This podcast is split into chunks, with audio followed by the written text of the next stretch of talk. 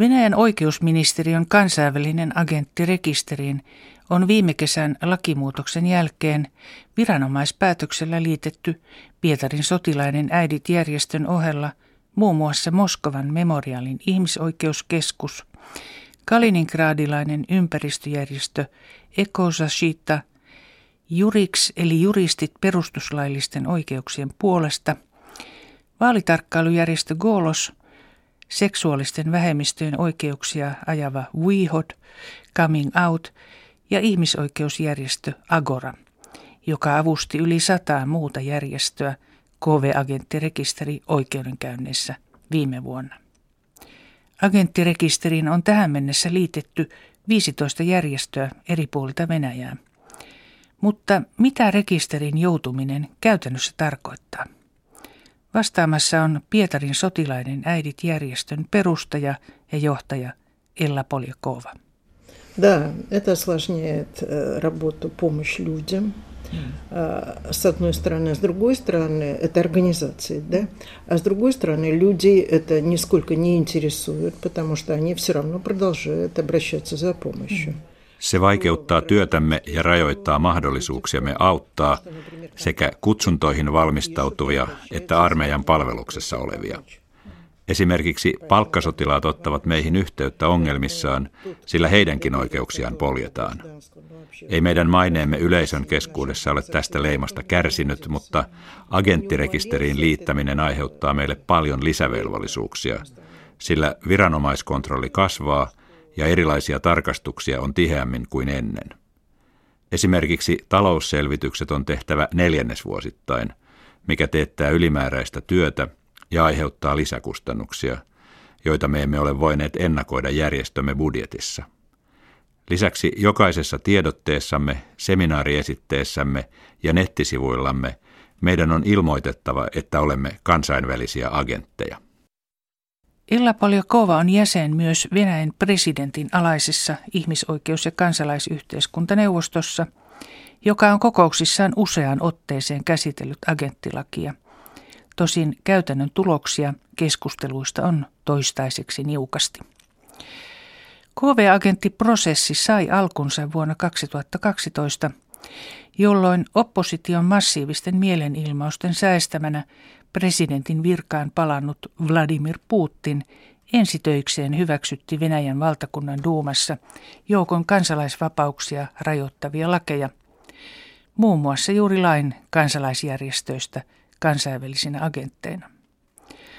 Sen mukaan järjestön, joka vastaanottaa toimintarahoitusta ulkomaisista lähteistä ja harjoittaa poliittista toimintaa, on rekisteröidyttävä kansainväliseksi agentiksi. Kaupallisia yhteisöjä sekä kulttuuri- ja hyväntekeväisyysjärjestöjä laki ei koske.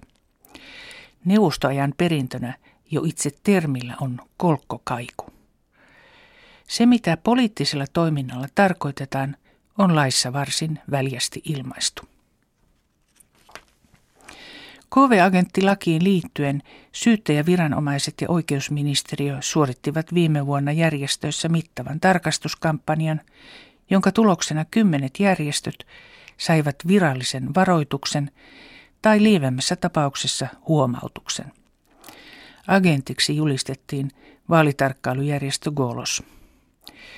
Vahvimmat järjestöt haastoivat viranomaiset oikeuteen ja jotkut jopa voittivat juttunsa, mutta muutama pienempi järjestö on jo vapaaehtoisesti lakkauttanut toimintansa.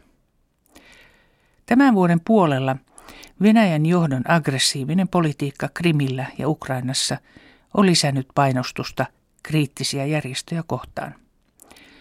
Sen on Pietarin sotilainen äidit järjestökin saanut kokea. Vaikka viime vuoden tarkastuksissa järjestö sai puhtaat paperit ja tämän vuoden alussa se luopui kokonaan ulkomaisesta rahoituksesta, se liitettiin elokuussa agenttirekisteriin. Syitä oli kolme. Мы подразумеваем, что все должностные лица живут в России, исполняют российские законы. Поэтому, когда мы видели нарушения документально... Toimintamme perustana on aina ollut pyrkiä ratkaisemaan konfliktit rauhanomaisesti. Esimerkiksi kun asevelvollisten oikeuksia loukataan, yritämme löytää ratkaisun yhdessä armeijan edustajien kanssa. Tässä suhteessa meillä on hyviä kokemuksia yhteistyöstä monien sotilassyyttäjien ja komentajien kanssa, mutta tietysti toisenlaisiakin tapauksia on. Mutta kun Krimin valloituksen jälkeen esitimme, että kriisi täytyy ratkaista diplomaattisin neuvotteluin, meitä vastaan alettiin rajusti hyökätä. Toinen syy agenttirekisteriin joutumisessa oli se, että teimme kaksi selvitystä kutsunnoissa tapahtuneista lainrikkomuksista ja toimitimme ne puolustusministerille, edellyttäen, että ministeriö ryhtyy toimenpiteisiin tilanteen korjaamiseksi. Myös selvityksemme kidutustapauksista armeijassa tulkittiin valtionvastaiseksi toiminnaksi, vaikka se oli osa raporttia, jonka YK alakomitea oli tilannut venäläisiltä ihmisoikeusjärjestöiltä. То есть миротворческая позиция сейчас является опасной для mm. людей, которые очень хотят. Я не понимаю, что они хотят. Воевать, mm. умирать. Näyttää siltä, että valtio kokee meidän kaltaisemme rauhanomaista ratkaisua kannattavat järjestöt erittäin vaarallisiksi. En kuitenkaan ymmärrä, mitä voimapolitiikkaa harjoittavat tahot ajavat takaa. Kuka haluaa sotia ja kuolla? Venäjän nykytilanne muistuttaakin sitä kuollutta hiljaisuutta, joka meillä vallitsi Neuvostoliiton hyökättyä Afganistaniin. Nyt valtionjohto väittää, ettei Venäjä ole osapuoli Itä-Ukrainassa, vaan sinne on lähtenyt yksittäisiä sotilashenkilöitä loma-aikanaan. Outo selitys. Miten tankki voi olla lomalla Ukrainassa? Onkin selvää, että taisteluihin osallistuu venäläisiä sotilaita, niin palkka-armeijalaisia kuin erilaisten sotien veteraaneja. Понимаете, вот эти ветераны всяких войн, которые Советский Союз mm. вел, и Россия вела, mm. они же не реабилитированы. Pietarin sotilainen äidit järjestön johtajan Ella Poljakovan mukaan veteraanien sotainto johtuu siitä, etteivät Neuvostoliiton ja Venäjän käymien sotien veteraanit ole saaneet minkäänlaista tukea ja kuntoutusta sopeutumisessa rauhanajan yhteiskuntaan. He eivät pysty elämään normaalia elämää, vaan heidän on pakko päästä sotimaan, sillä he näkevät vihollisia kaikkialla. Tässä joukossa on nyt radikaaleja, kuten limonovilaisia ja natseja, siis molempien äärilaitojen edustajia, sanoo Ella. Mutta kaikkein ikävintä Ella Paljakovan mukaan on se, että tilanne on synnyttänyt Ukrainassa samanlaisia äärireaktioita, joista luonnollisesti eniten kärsivät tavalliset kansalaiset. Все дело в том, что у нас же Россия, она вот остатки советской армии сохранила, и поэтому их территориальный принцип сохранен. То есть могут посылать куда угодно. Myös asevelvollisia lähetetään Ukrainaan, sillä neuvostoajan perintönä meillä on säilynyt joukko-osastoja esimerkiksi Tajikistanissa, Abhaasiassa, Transnistriassa ja nyt myös Etelä-Ossetiassa – ja niin sanottu ekstraterritoriaalinen periaate on myös voimissaan. Toisin sanoen, sotilas voidaan lähettää minne tahansa. Näin esimerkiksi tapahtui vuonna 2008 Georgiaa vastaan käydyssä sodassa. Tietoomme on tullut, että asevelvollisia on myös kuolleiden ja haavoittuneiden joukossa. Mutta vastauksia kyselyihimme emme ole saaneet vastuullisilta tahoilta. Emme me, eikä myöskään presidentin alainen ihmisoikeus- ja kansalaisyhteiskuntaneuvosto. Käydessäni Pietarin sotilaiden äitien toimistossa lokakuun alkupuolella Ella Paljakova sai puhelun yhteyshenkilöltään Viipurista, joka kertoi kuulleensa, että kaupunkiin olisi tuotu haavoittuneita sotilaita Ukrainasta, mutta asian varmistus oli vielä kesken. Pihkovassa Ukrainan taistelujen uhreja haudattiin jokin aika sitten. Tapahtumaa raportoimaan menneitä DOS TVn ja Noveja Gazetan toimittajia uhkailtiin ja pahoinpideltiin, ja asiasta kirjoittaneen paikallislehden päätoimittaja Schlossberg hakattiin sairaalakuntoon. Valtiollisissa medioissa KV-agenteista on tehtailtu kohujuttuja, mistä Pietarin sotilainen äiditkin ovat saaneet osansa. Они ворвались в организацию, а до этого они просили интервью у меня, но я им отказала, потому что они желтые. Вот. И несмотря на это, они ворвались в организацию, съемки там провели очень агрессивно, им нужен был... NTV pyysi minulta haastattelun, mutta kieltäydyin, koska tiedän, miten skandaalin käryysiä juttuja he tekevät. Kuvausryhmä tunkeutui väkisin toimistoomme ja käyttäytyi erittäin aggressiivisesti, koska heidän oli pakko saada aikaan kohujuttu. Kuvausryhmä yritti tunkeutua myös työntekijöidemme koteihin. Valmis juttu oli erittäin aggressiivinen. Meidät esitettiin kansainvälisinä agentteina, epäisänmaallisina ja kaiken pahan ilmentyminä. Juttu oli täynnä valheellisia väittämiä. Sen loppuun oli leikattu pätkä Donetskin alueella kuvatusta materiaalista, jossa tulituksessa haavoittunut lapsi itkee. Tällä haluttiin osoittaa, että tämäkin on sotilaiden äitien syytä. Pietarin sotilaiden äidit on tehnyt yli 20 vuotta työtä asevelvollisten oikeuksien puolesta armeijan uudistamiseksi.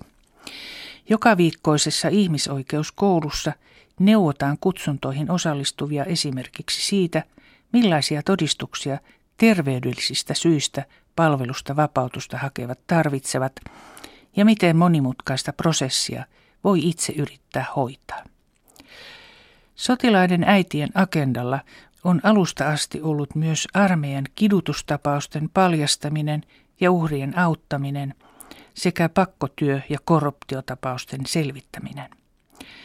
Järjestö yrittää jatkaa työtään ihmisarvoisen elämän puolesta sotaa ja väkivaltaa vastaan myös tässä vaikeassa tilanteessa, sanoo Ella Poljakova. Мы, девиз у нас такой, делай, что должно, будь, что будет. Вот сейчас обратились люди, мы им помогаем. В субботу придут в школу, на школу прав человека, мы им расскажем. Я буду проводить школу, опять же, мы им расскажем, что, как людям жить цивилизованно. Meillä on aina ollut periaatteena se, että teemme sen, minkä katsomme välttämättömäksi vaikeuksista huolimatta. Nyt vetoamme kansalaisiin, kerromme heille, mikä meidän tilanteemme tällä hetkellä on, ja jatkamme työtämme. Meidän mielestämme järjestömme liittäminen kansainvälinen agenttirekisteriin on virhe. Viime vuonna oikeusministeriön tarkastajat eivät löytäneet mitään raskauttavaa, joten ministeriöön lähettämässämme kirjeessä vaadimme päätöksen kumoamista. Olemme myös haastaneet oikeusministeriön ja Pietarin syyttäjäviranomaisen oikeuteen. Venäjän johdon politiikkaan kriittisesti suhtautuvien järjestöjen ja niiden aktivistien ahdistelu jatkuu. Yksi uusimmista tapauksista on Buinaksin sotilaiden äidit järjestön Ludmila Bokatenkovan pidättäminen 17. päivä lokakuuta Stavropolin alueella. Bokatenkova tovereineen keräsi noin sadasta Ukrainassa kaatuneesta venäläisestä sotilaasta ja arviolta kolmesta sadasta haavoittuneesta tiedot, jotka julkistettiin elokuun lopulla. Julkisen huomion ja tukivetomusten ansiosta diabetesta sairastava 73-vuotias Bokatenkova siirrettiin 20. lokakuuta kotiarestiin. Ja jokin aika sitten Venäjän oikeusministeriö lähetti Moskovan kansainväliselle memorialille haasteen, jossa vaaditaan järjestön lakkauttamista, ja asian oikeuskäsittely alkaa marraskuussa. Nobelin rauhanpalkintospekulaatiossakin useita kertoja mukana ollut järjestö perustettiin 90-luvun alussa selvittämään neuvostoajan poliittisia vainoja ja niiden uhrien kohtaloita. Kansainvälinen Memorial on kattojärjestönä muun muassa Venäjällä, Ukrainassa, Ranskassa ja valko toimiville 62 Memorial-järjestölle. Syytä lakkauttamisvaatimukseen ministeriö ei ole ilmoittanut. Näyttääkin siltä, että Venäjän johto pyrkii eri keinoin tukahduttamaan kriittisen kansalaismielipiteen.